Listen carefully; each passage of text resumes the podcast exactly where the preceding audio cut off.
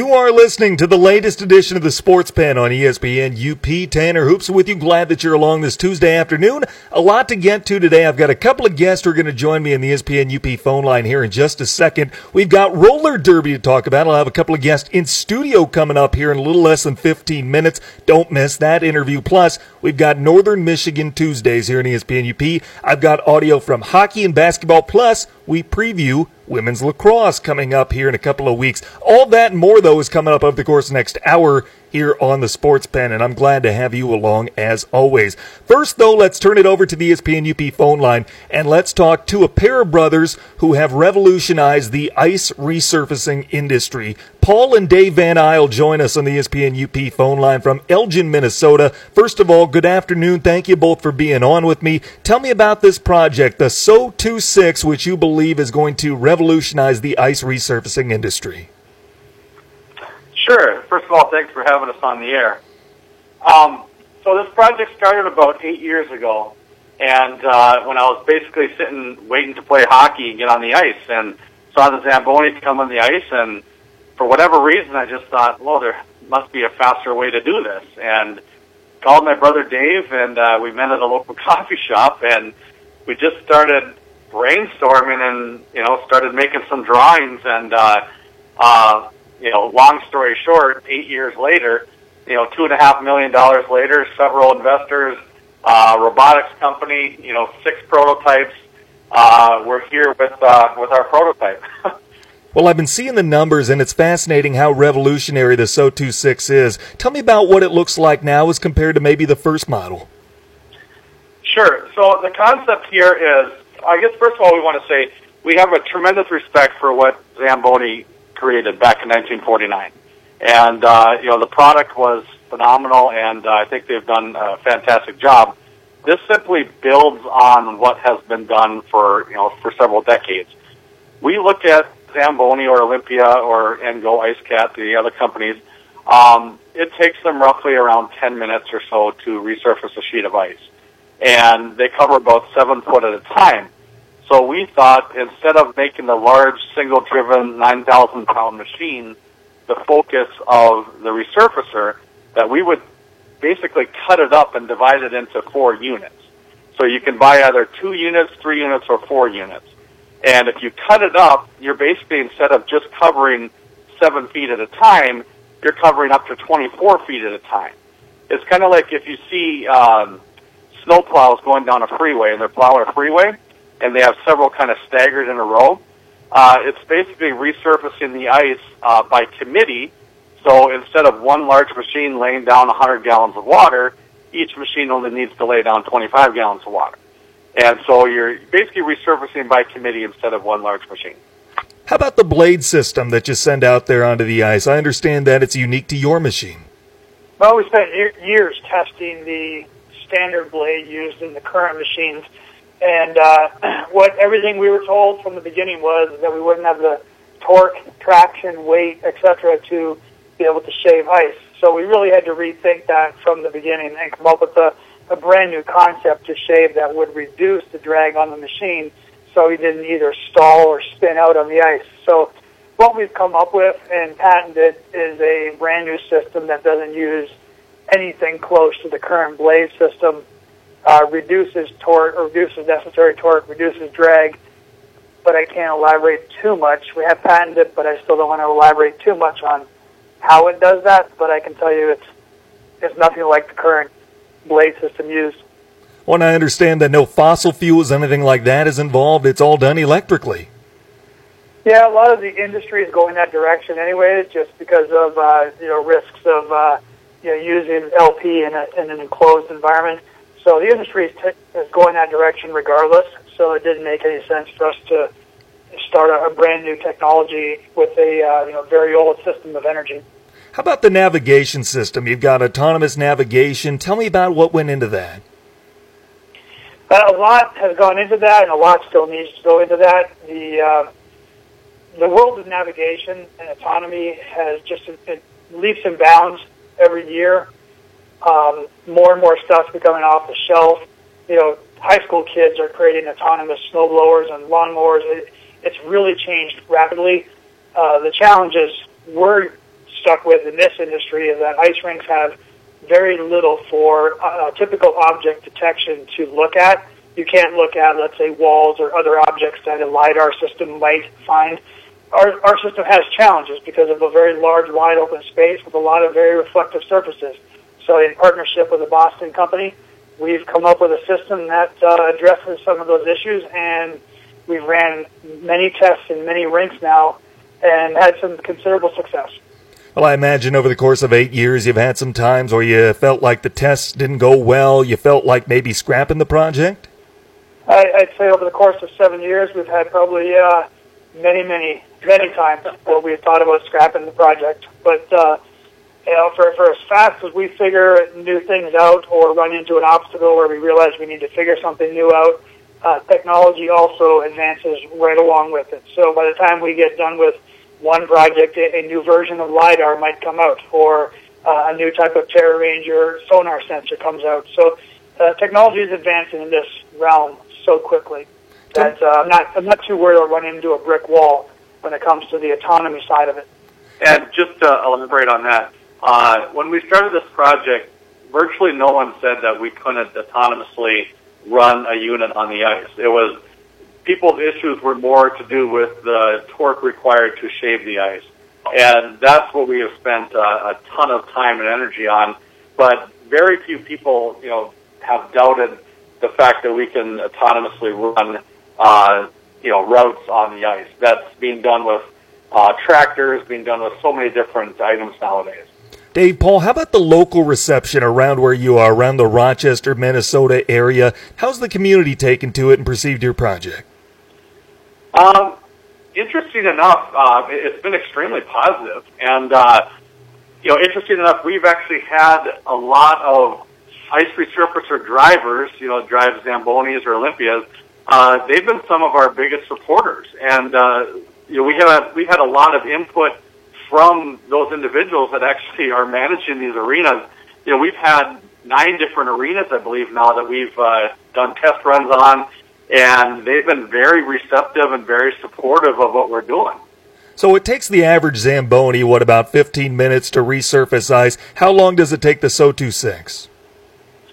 So there's really two elements to it there. There's the amount of time it takes to actually run the machine around the ice and resurface, but there's also the time it takes to then scoop the snow off the door when you uh, lift the conditioner up and then drive off the ice. You have to come out and shovel all that slush off.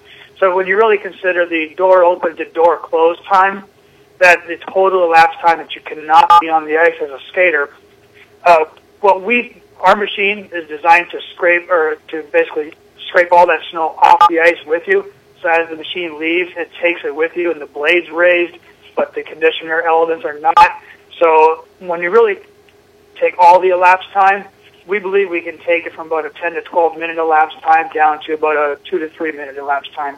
Are you still making changes to it, still trying to perfect it a little bit more? Yeah, absolutely. The the new generation we have here, the generation six that we've built, has had very few hours on the ice right now, and that uh, the video that we posted out there has no video of Gen six because a lot of a lot of significant changes on it and significant improvements on it. But I'd say we're we're not at the at the uh, in the end zone yet with this product. We have a ways to go. How about the navigation system? Is it something you can program on the machine itself, or would it be something like a joystick you're controlling remotely? Um, well, without giving, without saying too much about how it's all done, um, there, well, there, there's two operation modes. There's one operation mode that I use for testing purposes, which is a manual mode, and that uses something that would look like a, uh, a controller to a video game console and I can use that to both control nav- uh, the driving functions as well as turn elements like water and valves and uh, pumps, etc., on and off. So that, that's when I'm in testing mode. Uh, when it when it's in autonomous mode, it, it uses a path planning system. Uh, the best way to probably describe it is a uh, uh, an XYZ of a uh, CNC router or something of that nature, where it uses uh, waypoint following. Um, and then it uses a combination of onboard sensors as well as exterior sensors to help it locate itself on the ice as well as navigate from waypoint to waypoint.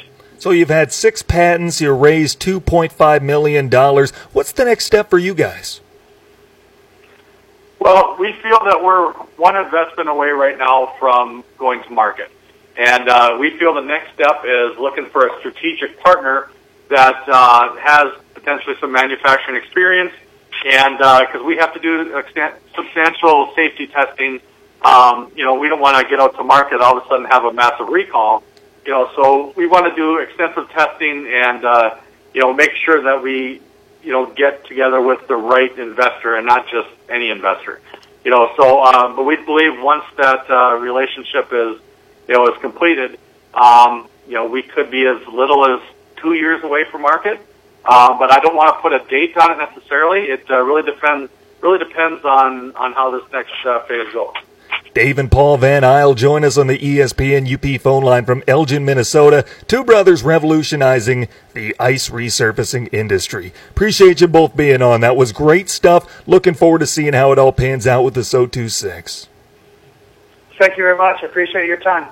Yeah, thanks for your time. Let's take a time out. When we come back, we'll talk roller derby in the Marquette area next on ESPN UP. Check out the UP's live and local sports talk show, The Sports Pen. Weekday afternoons at 4 on ESPN UP and on the ESPN UP app. Welcome back. Tanner Hoops with you. Glad that you're along. A couple guests join me in studio now representing Dead River Roller Derby here in Marquette. We've got Pepper and Indy 500. And first of all, thank you both for being here. Second of all, those are outstanding names, and I want to ask each of you how you got those names. How'd you come up with Pepper and Indy 500? well, thanks for having us. Um, my name uh, was um, I, I, own a restaurant, so mm. I wanted something food related, and uh, I just liked pepper. I thought it was kind of snappy and fun and a little bit spicy. that was a long time ago. That was about eight years ago. That, I, okay. Yeah. How about you, Indy 500? Well, I started skating about a year ago, and I didn't know what my derby name was going to be, so I kind of put it up to my friends uh, to come up with a pool of names and vote on the one that they like best. And after my friend recommended Indy 500, we all agreed that that was the name for me. How do you come up with names in general? Does everybody have to have a name? Is it like a requirement to be part of roller derby? It's not a requirement, but most it's kind of a rite of passage mm-hmm. more than anything. Uh, it's uh, some names are uh, some names you come up on your own. Sometimes you have friends help you, and some names are just kind of given to you because of something that happened. sure.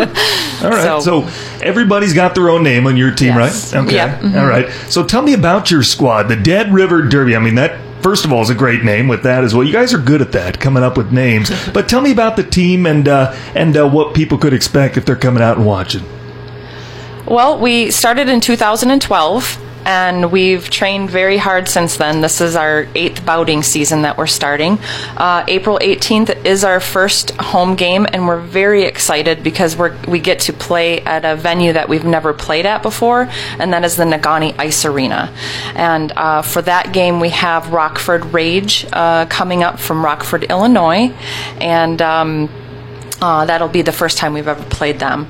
Uh, but Dead River Derby's been around since 2012. Uh, we we are a very competitive team.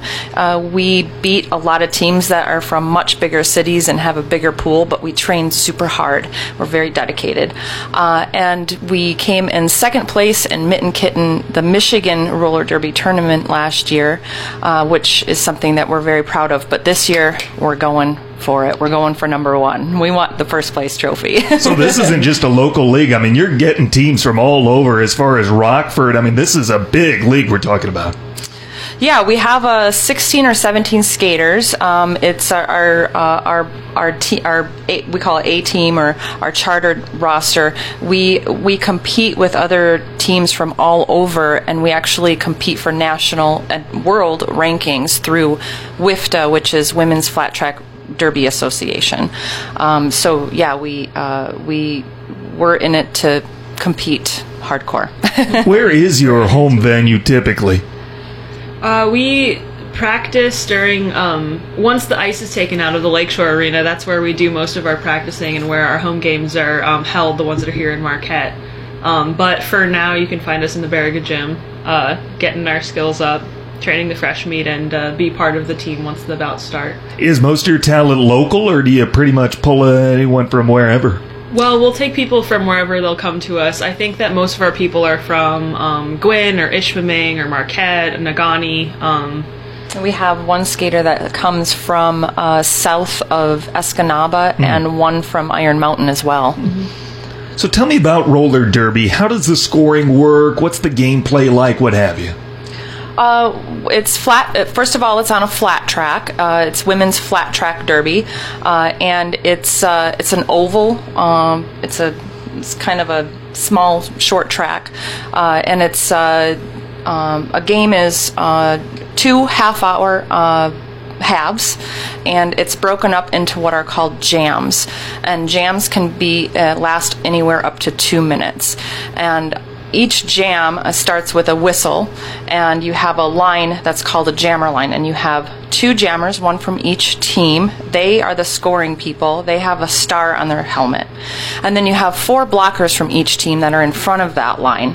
Uh, and when the whistle blows the jammer's job is to fight their way through that pack of eight blockers and get through to the other side once one of them's through, they can come back or they skate all the way back around. And then as soon as they start passing the hips of opposing blockers, that's a point for each one of those hips. And that's how it's scored. So So how many skaters would be out there at a given time?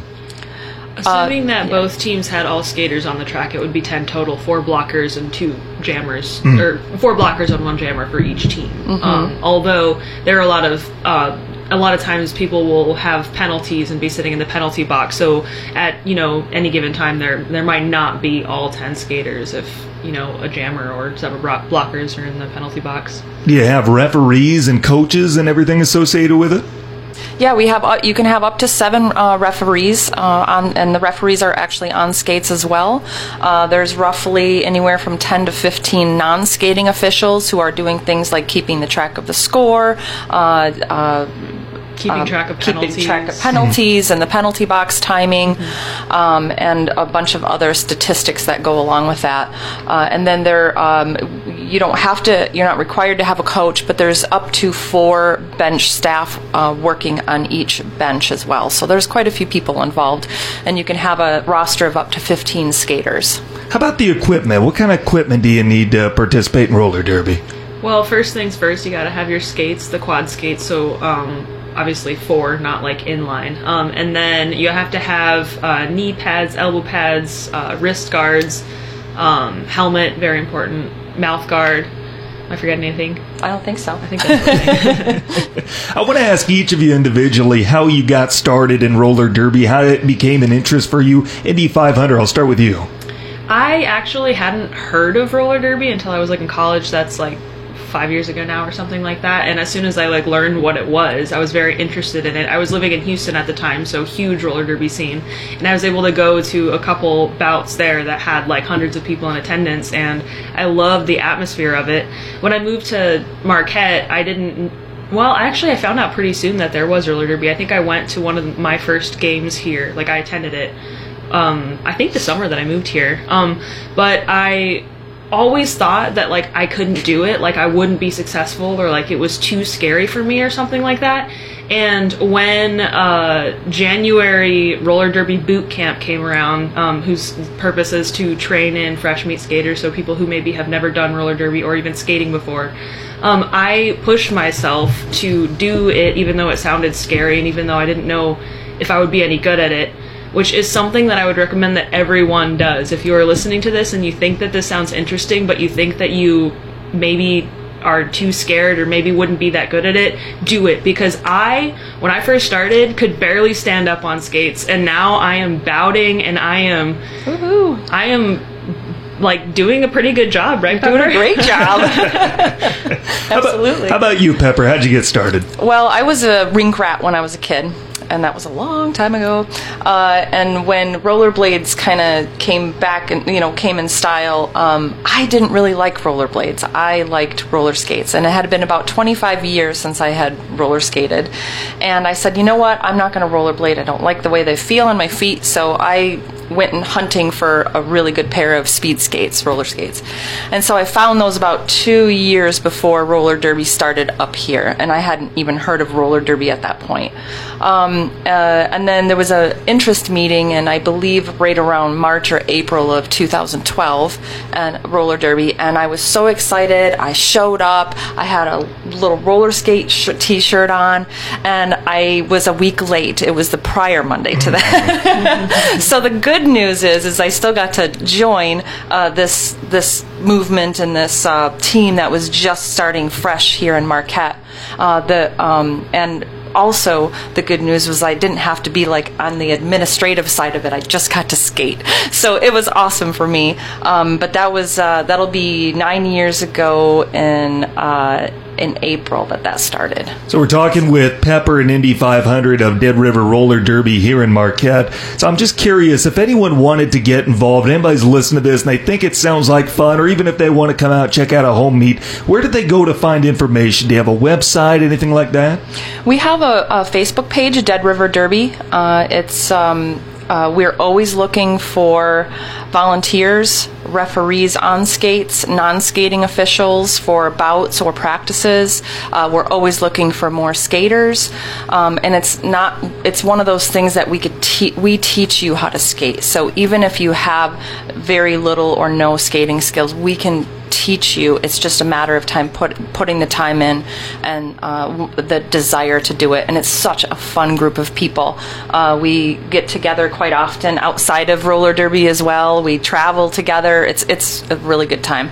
Um, but Dead River Derby, uh, we do not have a web page at this time. We're all volunteers, so that's a lot of time and effort. Uh, so we, unfortunately we haven't got to that point yet. Uh, but uh, our Dead River Derby, if you message us and you have any questions, we usually get back with you within a few minutes. Tell me about the off season, what have you. How do you go about getting ready for the season to start? Do we have an off season? Some people take an off season.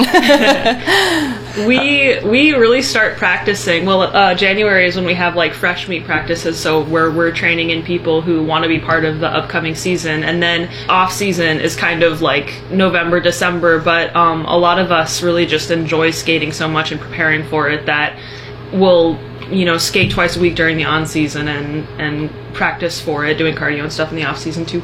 It also gives us a chance to go and go to other camps, like for really, um, you know, talented skaters. They offer boot camps all over, and uh, so some of us will travel. Uh, we get a few of us went to na- uh, World Championships this year in Montreal. A group of us went there to watch that, and we've been to Philadelphia to watch that. Um, all over. There's And RollerCon too. There's right? RollerCon. We, I went to went to. RollerCon this July, and uh, there was a, f- a group of us that went to RollerCon, which is like the mecca of roller derby in Las Vegas every year. And uh, it's kind of like uh, when, when you're in roller derby, you have to go to RollerCon at least once. And they have all kinds of boot camps, and it's just a blast. And it's roller derby, derby, derby, derby, derby. So uh, you get to play as much as you want, uh, and um, you know, sit by the pool occasionally too. So. what is the farthest that you've traveled for a competition? The farthest that we traveled for a competition is probably uh, well we we did go to Canada uh, a couple times. Uh, we we travel a lot in Wisconsin and Michigan mainly. We have to travel quite a bit uh, in Lower Michigan because it's hard to get teams to come up here because it's a long drive. It's like yeah, we know it's a long drive for us too. Um, but uh, that's that's the farthest we've been for competition. I played a few games in Las Vegas at RollerCon, and I also played um, some scrimmages in Minnesota as well. We'll probably go to Minnesota this year too, possibly. Yeah. Have you seen steady growth throughout the program since you started it about eight years ago? Yeah, uh, it's it is a s it's steady growth. It's a we have a really solid base, a really solid core, and that core keeps expanding. So by core, I mean people that have been with us for several years, uh, and now we have quite a few skaters. I would say that have that are uh, involved in that that that core that just seems to not want to give up anytime soon. We're in it. So, how does scheduling work? Is it kind of season by season, or you just kind of run from one year to the next? How does scheduling work? We're kind of guided by our uh, where our ve- when our venues uh, available. So we're fortunate that we're able to practice in the Baraga Gym in the winter when when we want to, but our bouting ven- venue isn't available until usually April because it's Lakeview Arena, so it's not available till they take the ice off. And uh, and then our home games um, are usually from April until August. We usually have try to have three, maybe sometimes four. Uh, and then if we wanted to travel outside of you know from like the February to um, October, uh, outside of that those dates, we are able to because there's a lot of other teams that have their bouting venues available in the winter but not the summer. So it's just kind of uh, hooking up with the teams that um, are on the same sort of schedule as you. It's a you know it's a contact sport, what have you. What is your style of play? Like I want to ask each of you, what is your style of play? I think that for me, so I, first of all, last season mostly specialized being an outside blocker, which is just like a specific position that I played that I felt the most strongly in. And I think that a lot of people who maybe don't know roller derby from the inside think that it's a lot more dangerous than it actually is. We really focus on um, safety in gameplay, and so I think that like practicing, knowing like where you need to be and how you need to um, I control your body um, is like very important. And so I, for me, like knowing the footwork and knowing the skills is crucial in being able to be successful while also being safe. Roller derby is a very interesting sport because you're playing offense and defense very often at the exact same time. Um, so it, it's a it's kind of a trick of your brain to know when to switch that on and off, which one you're doing at this moment, and then in a second that could change. Uh, but I like um, I'm I've been a blocker primarily for eight years, and I'm a fairly aggressive one. I'm kind of known for being an aggressive blocker. Um, but I, uh, I, I, really uh, pride myself on uh, strategy and understanding the game and the rules and the strategies of the game that can make the difference between um, just being a good skater and being a good um, teammate and part of a winning team. Every sport seems to have their own set of terminology, and you've said the term fresh meat a little bit. I assume that means new players, rookies, what have you. Give me some other terms, some terminologies exclusive to roller derby. Oh gosh, I don't know. Well, Pepper mentioned that the, the, the, two of them, the main positions you can play are either jammer, which is the scoring player, or mm-hmm. blocker. Um, there's also a pivot, which is kind of like an acting blocker who can become the jammer if the jammer needs to tap out. Um, the jammer takes her her star um, uh, cover off of her uh, helmet and she gives it to the mm. pivot. The pivot puts that on her helmet, and now she's the jammer. Mm-hmm. Um, that's a yeah. That's a that's that position requires somebody to be a, not only a good blocker but also to be a, a decent jammer as well because she, you never know when she's going to have to do that. Um, one of my very favorite terms is called "eat the baby," and "eat the baby" is uh, when when you hit somebody out of bounds they have to come in behind you. So a common strategy is to hit them out of bounds and then skate backwards so that they have to skate outside of the bounds of the track uh, and then come in behind you. Uh, when a jammer does that to another jammer, that other jammer has to go all she'll go all the way around the track to the front of the pack of her where her blockers are waiting to scoop up that other jammer and when they scoop her up that's called eat the baby because she brought the jammer all the way around so that's always been one of my favorite fun terms we're talking with pepper and indy of dead river derby here in marquette they're getting set for their first home bout here in about two months at the negaunee ice arena thank you both so much for being here that was great stuff would love to have you on again sometime. Thank you for having Thanks us. for having us. Let's take a time out. I've got some Northern Michigan audio for you after this on ESPN UP. Check out the UP's live and local sports talk show, The Sports Pen. Weekday afternoons at 4 on ESPN UP and on the ESPN UP app. Welcome back. Tanner Hoops with you. Glad you're along this Tuesday afternoon. Here's your Sports Center update. The Los Angeles Wildcats have fired defensive coordinator Pepper Johnson after just one game. I really love the XFL. LA lost their season opener 37 17 against Houston on Saturday. One game, and they're already changing DCs. Former Toronto Blue Jays pitcher Mike Bolsinger is suing the Houston Astros organization, claiming that the 2017 sign stealing scandal ruined his professional career. Bolsinger has not pitched in the majors since August of 2017 when he allowed four runs on four hits and walked three in a third of an inning against Houston. Bolsinger claims that it's like they knew what was coming. I'm excited to see how that turns out. By the way, Marwin Gonzalez, who was a big part of that Astros team, a utility man, hit a career best 303, career best 23 home runs, career best 90 RBIs that year. Now he's with the Twins. He arrived in spring training today and apologized. First player on offense, at least, to publicly apologize for their role in the sign stealing scandal. And finally, a recent study shows that Reese's peanut butter cups outlasted M&M's as the most popular brand of candy in America. Love me a peanut butter cup, I tell you what. That is your Sports Center update. Glad that you're along. Boy, we could get into something with that whole Mike Bolsinger story. I mean, that's, he's got a case. I'm excited to see how that pans out in a court of law because we already do have an admittance of guilt. A couple of pitchers and at least one offensive player has it today with Marwin Gonzalez. He might have something there. I'm excited to see how that pans out and what the wake of that is going to look like. Pitchers and catchers do report today. I got baseball on the brain here in the studio, but there is one other baseball story that's been trending before we get to our Northern Michigan audio that I want to talk just briefly about. And it's that Major League Baseball is considering expanding the postseason to seven teams in both the American and National League. So three division winners and then four wild cards. Now, here's the proposed format that the top team, the top division winner in each league, will get a bye into the divisional series. Then the next two divisional winners, plus the highest ranked wildcard team, will all get to host a three game series, at least a best of three series, against a team that they choose.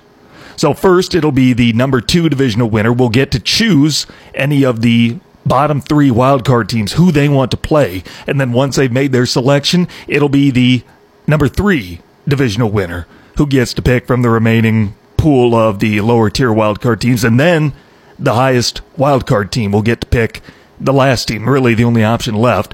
And then those three teams, the two, three, and four seeds, essentially will get to host all games in a best of three series to decide who moves on to the divisional series some parts of me think there's some interest to this, or at least it piques my interest in some ways. That being said, I still hate it. I still hate it. Uh, and I think Didi Gregorius said it best. You get a little player reaction from today. Didi Gregorius, Philadelphia Phillies shortstop, formerly with the New York Yankees, said, Why are we changing this lovable sport so much? Put that out on Twitter today, a little more diplomatic than Reds pitcher Trevor Bauer. He said, No idea who made this new playoff format proposal, but Rob is responsible for releasing it, so I'll direct this to you, Rob Manfred. Your proposal is absurd for too many reasons to type on Twitter and proves you have absolutely no clue about baseball. You're a joke. I may not be that cavalier about it, but Trevor Bauer is right in the sense that this format is absurd. I mean, it really is. We're going to have a selection type show, and teams are going to get a pick who they want to play in the postseason. Uh, to me, this is way too gimmicky. This it is, and I get there are some cool narratives to be had from that. You can have the narrative of some team having a chip on their shoulder. The seven seed beats the two seed because they have a chip on their shoulder about being picked because they thought it would be an easy series win. So they go on and they beat this team on the road. They sweep them. I get there are some narratives to that. But to me, this is way too much of a gimmick. And I know baseball is trying to engage younger fans, trying to engage a younger generation, trying to get more fans back interested in the sport. So they're trying all these kind of gimmicks. And to me, it should have stopped with the pitch clock, with what they're doing in the Atlantic uh, League of Professional Baseball, you know, where you can steal first base on any pitch. I mean, to me, this becomes really gimmicky. And, you know, and I like when maybe there are a few twists and stuff. I like seeing some different rules, some twist on rules, what have you, different takes. But like I said in a promo that we have going on here right now, what they're doing in the North Korean Professional Basketball League, some of it is just too gimmicky. I wouldn't want to see it in the pro league, in our pro league, at the highest level of the sport in the world. I don't want to see that in Major League Baseball. I could go on and on about that, and that is something we're going to keep talking about, especially depending the outcome of it, because this could happen soon with the collective bargaining agreement ending next year. But for now, let's jump into some Northern Michigan audio. I got the chance to talk with several coaches throughout the day. First, let's start with Grant Potulny and the hockey squad. His team coming off a sweep. Well, they were swept at Mankato this weekend. Coach was asked, is this the biggest series of the year thus far? I would say so, yeah. I mean, even going into the second half, you know, you, you look at the standings and you know, we we went on a bit of a run, and you're watching what they're doing, and you're thinking that you know they're gonna they got a tough schedule coming up. The first half of the year they were playing teams that just happened to be at the bottom of the standings, and you know then they run into Tech and BG and Mankato, and um, you know you're from afar you're thinking they might give one up and, and put you in a chance to uh, be able to catch them this weekend. And um, they've just kept winning, you know. And um, now the you know with, with where we're at in, in, the standings, where we're at with the schedule, um, for us to finish second, we have to have a huge weekend. Coach recap the weekend. His team getting swept at Mankato, including a one nothing loss Saturday night. Yeah, we, we, we were off Saturday, um, you know, and, and I actually I don't even think they played very well. Um, a couple of their goals probably Nolan would have you know, if he gets sees that puck a thousand times, he probably saves it 999 times. Um, and the, the, timing of those goals too was right after we scored, um, affected the game. So, so, Saturday, I thought both teams were way better. Um, in in in those games, usually there's five to six, maybe seven scoring chances a period. Um, we for the game had seven. They for the game had six. Um, grade A scoring chances, we had four. They had three. You know, it's like they scored on theirs. We didn't get any puck luck on ours. Um, but all that being said, you had a penalty kill did a great job. They killed off a five minute major. We had a chance with the power play um, at the end of the game, and we got a good look. We just didn't score, but um, we can't keep going one for six, 0 for two, 0 for three. Like, it, I don't care how many you score, but in moments like that, that's when you need your power play. And um, you know that we didn't deliver. So disappointing that you played the way you played because it, it, would completely change the complexion of the standings of the weekend of how you feel if um, if you would have won that game. Um, but you didn't. So you know now we're we're in a spot where we got no room for error and um, doesn't get any easier this weekend. Just the only difference is we had a chance to do it at home. So now Bemidji, coach gave us a preview of the Beavers. They're the best structure based team for sure in our league and top two or three in college hockey. Um, their sticks are on the rink. They're never out of position. Um, very, very well coached defensively, disciplined team. And the where the reason they're better this year than they have been in the past is is they're generating more offense. They're scoring more on the power play. Um, they're scoring more off the rush. You know, so the, typical Bemidji teams, you know, if you could get to three um, you felt like you were okay. You know, this year's team has been scoring. Their power plays um, done a nice job, and, and, they've scored early. So now they, they get up on you, and um, you know, and with the addition of Driscoll, who's who's having a great year, you know, even if you get by him, it's hard to score. So they're um, that's the biggest difference for me is is they've always been a very good defensive team. Now they just they have more sticks up front, um, more depth on the back end, and, and they make more plays. Coach was asked what he expects this week. Will it be a typical Serratore team coming to the Berry Event Center, or what do we expect from Bemidji? You know, they they the difference to me is I think they have way more confidence with the puck. Um, at times in the past, there there'd be um, stretches of the game where you know they would make it tough on you because there'd be bouncing puck in the neutral zone and, and they'd be skating into it. All uh, some of the other teams in our league that have done that. Now they make it hard on you and they go tape to tape through the middle of the rink to wide speed, and that's where I, I like that's where something we have to be ready for. Um, we got to make sure that when the puck's in their end, their their forwards pressure out to the point as good as anybody and get in the way of shots as good as anybody. So we have to get it by that first layer and have a chance. Like if the forwards are going to work that hard to get that puck out of a scrum, out of a swarm, whatever you want to call it, and get it out into open space as a decoy, we got to make a play, and we can't just rim it back down the boards. And uh, make them go fetch it again. You know, that's that's going to be important. Um, we're going to have to score in the power play. You know, you're not you're not going to if you think you're going to get um, three or four or five on five goals, um, you're kidding yourself. You're just you're not. Um, and we got to defend like crazy. You know, like those are the two areas that I think we have to be better. The, the penalty kill, we made an adjustment last week, and I think helped the guys uh, on Saturday. So hopefully that continues. But you know, you gotta you gotta generate in the power play, and you have to score, and and you have to defend like crazy because you can't let them get up on you. How about their goaltending? How have they looked in net? Playing great. Um, you know, had a always was a very good goalie in junior hockey, very good goalie in high school hockey. Um, for whatever reason, didn't work at St. Cloud. Uh, went back to the USHL and had another great season, and, and just has rolled it through um, Bemidji. So um, that's the other thing. You're not going to get a lot of chances, but when you do, you got to make them count, and, and, you can't miss the net. Um, you can't pass up shots. You know, it's just they're. It's the best Bemidji team um, by far since uh, since I've been in the league, and there's a reason that they are where they are. Northern looks like they're going to finish top three in the WCHA this year. They could finish top two with a really good showing this weekend. Coach was asked, do you guys focus on where you are in the standings right now?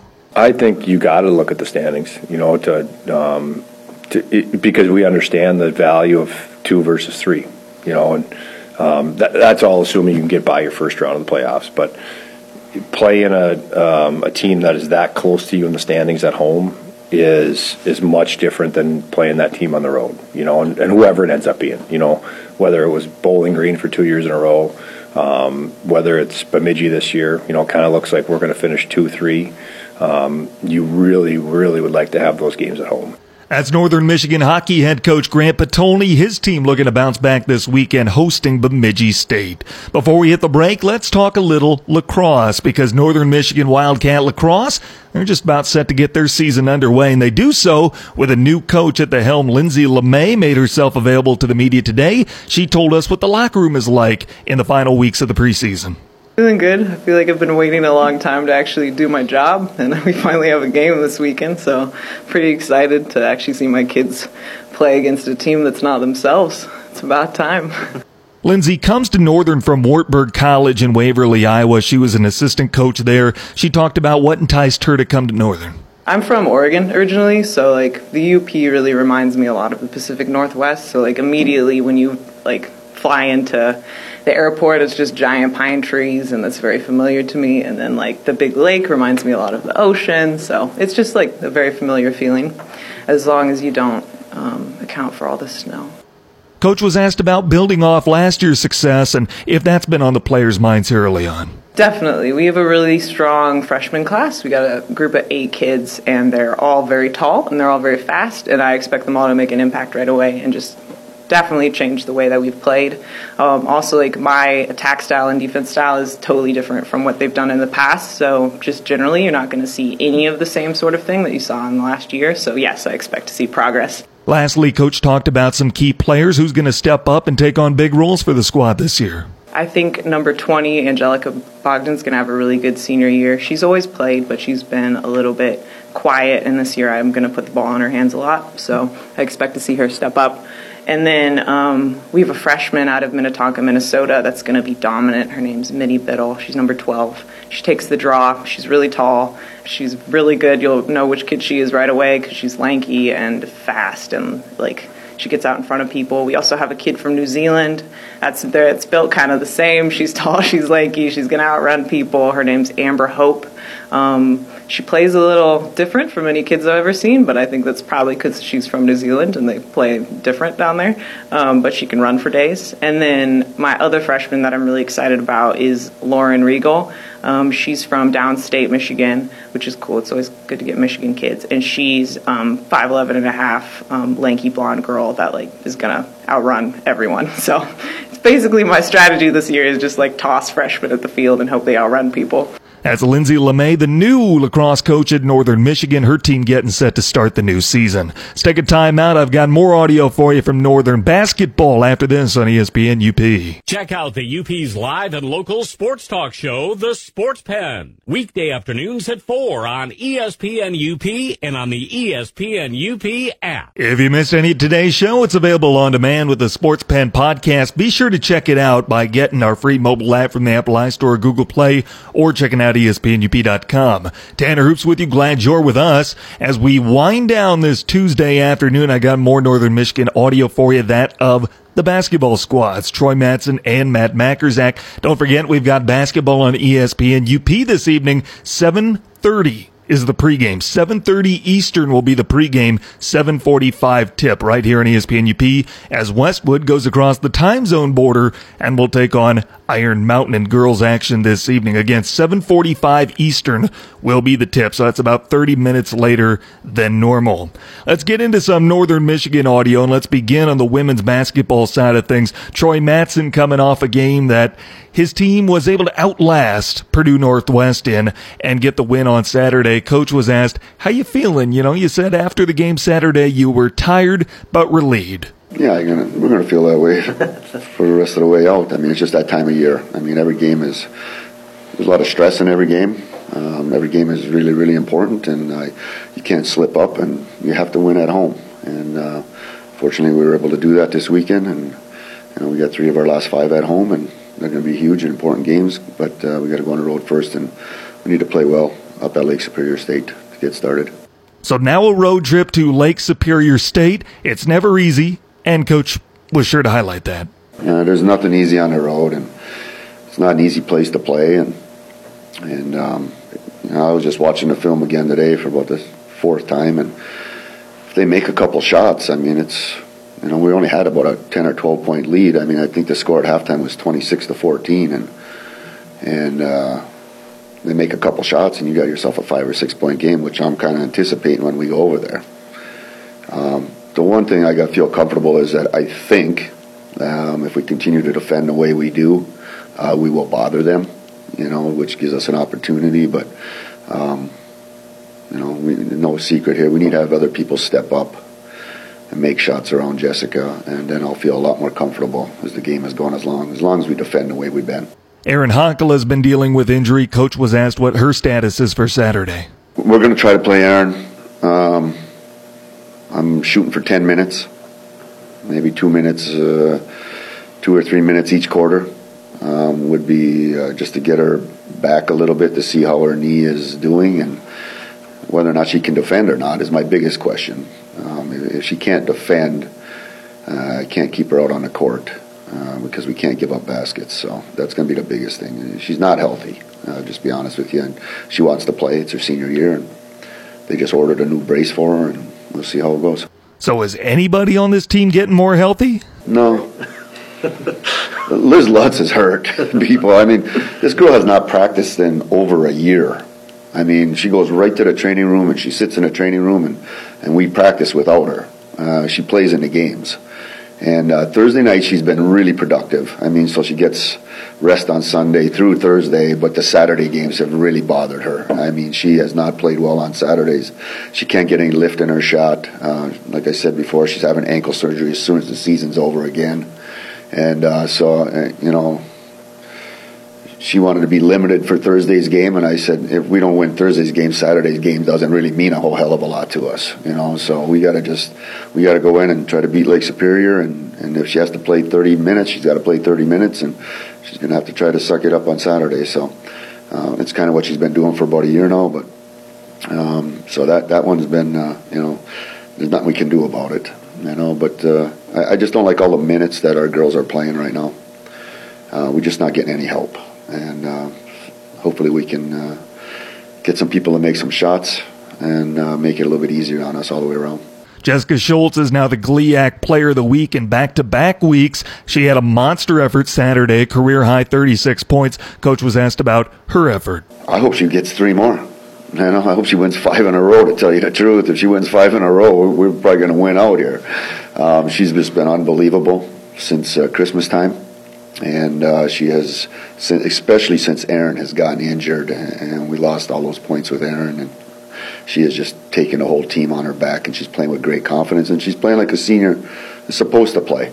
You know, early in the season she wasn't. Uh, her and I didn't have a very good uh, um, meeting, and um, but ever since that meeting, she has uh, turned it around and has really just carried us. To be honest with you, and, and I'm really proud for her, and she's been great about it, and uh, hopefully she can continue. As Troy Mattson, Northern Michigan women's basketball head coach. Let's turn to the men's side of things. Matt Majkrzak and his squad dropping an overtime contest to Purdue Northwest on Saturday inside the Berry Event Center. Coach said it didn't sink in after the game. He was asked, when did it sink in? I don't know, probably Sunday sometime. I watched a lot of film, um, not just on that game, but just tried to kind of figure out what we can do to get our offense going. Um, spent a lot of time Saturday night and Sunday just trying to figure out any any magic formula, and um, I don't know if I came up with one, but um, definitely just spent a lot of time trying to kind of piece together how we could play that poorly on offense. Now, Northern didn't shoot the ball well in that game. Inside the arc, they were 9 of 42. It was an uncharacteristic shooting day. Coach talked about what went wrong on Saturday. It was fascinating watching the game in some ways because it felt like there were about 10 to 15 things that if any one of them would have broke our way, we win. And none of them did. And uh, it, it, was tough because I think our effort was there. I think our energy was there. Uh, execution wasn't necessarily there, but it also wasn't terrible. It wasn't like we were just giving them easy shots, or it wasn't like we were taking terrible shots. We just we just couldn't finish, and um, we've had you know our fair share of offensive issues, but I don't think any of them have been that before. So it was kind of a, a weird to watch on film and live. It felt very um, just different and odd. It was almost like one of those games where you just you expected it something to happen that never did. Well, now it's a trip up to Lake Superior State. Traditionally, it never comes easy. Coach gave us a preview of this week's slate of games. Well, I don't think it won't be that easy again. I mean, they. Um, and I, I they for about I, don't know the exact number, but for about six seven years, I don't think Northern had beaten Lake State at all, home or away. And uh, last year they kind of finally snapped that streak, and um, then we were able to get them the first time this year. Um, obviously, if you just look at the at the two schools, you would you'd like to think that Northern would be a, a better basketball school, but that just hasn't been the case lately. And I think in a lot of ways, the Tech rivalry is always going to be what it is, but I think the Lake State series is going to be a very important one going forward um, because they've dominated it recently, and I'd like to think that we're able to kind of flip that um, you know, hopefully in the in the coming years. And so obviously this is a huge game for that because we beat them the first time, and um, if we can start to be better than them consistently, that's going to go a long way towards standings and things like that for not just this year but for future years. And so in a lot of ways, this is to me our biggest game of the year. Um, and, and, I kind of thought going into the year, this was one I kind of had in my mind as an absolutely huge game, both Lake State games. And um, when you look at the standings, it's certainly um, is going to be that because if, if we can get a win, we're going to be in really good position to make the conference tournament. Uh, we'd still have an outside shot of hosting a, a game in the conference tournament. With a loss, we're probably on the outside looking in, uh, maybe not directly standings, but if you look at schedules and some of that kind of stuff, it, it, it makes the road a whole lot harder. So, um, absolutely huge game in kind of all the ways, and in some ways, that's it's almost nice coming out of the Purdue game to have that because it, it doesn't allow you a whole lot of time to dwell on on feeling sorry for yourself. Coach was asked, Do you pay much attention to the standings? Do your guys ever look at that? You know where you stand, what have you? It's a little different because they're in a position where it's it's obvious where they're at, and uh, we'll have that that game at some point coming up. Um, probably the Tech game, if if not before then. Um, but this is still there's still so much kind of ups and downs to be had yet in this season. Um, we know it's an important game. We know it's an important game for the standings. But um, to be honest with you, I couldn't even tell you what what everyone's record and where everyone's at because um, it's kind of like if we can just keep taking care of business, we'll we'll be fine. And um, it's been frustrating because I usually look at the standings finally on Sunday And uh, both weekends, I'm like, man, if we would have just gotten one, we'd be we'd be in third. We'd be, um, you know, it, I'm kind of surprised that we're kind of hanging in there as high up in the standings as we are. Um, but again, all we can do is just try to keep winning one at a time, um, and then hopefully at the end, when you look at it, it, you keep looking and you keep being in good spots. That's Northern Michigan men's basketball head coach Matt Majkrzak, his team getting set to take on Lake State later this week. That's going to do it for our show. I appreciate you tuning in. Hope you enjoyed it as much as I enjoyed bringing it to you. I'm back on tomorrow, same time and place, 4 Eastern, 3 Central, and it's my hope you join me. Tune in for Patriot Basketball on ESPN UP this evening. About two and a half hours from now, I'll be live with Jared Koski from Iron Mountain with the play-by-play, and it's my hope you join me. Until then, I'm Tanner Hoops for ESPN UPWZ. I'm Ishpeming Marquette.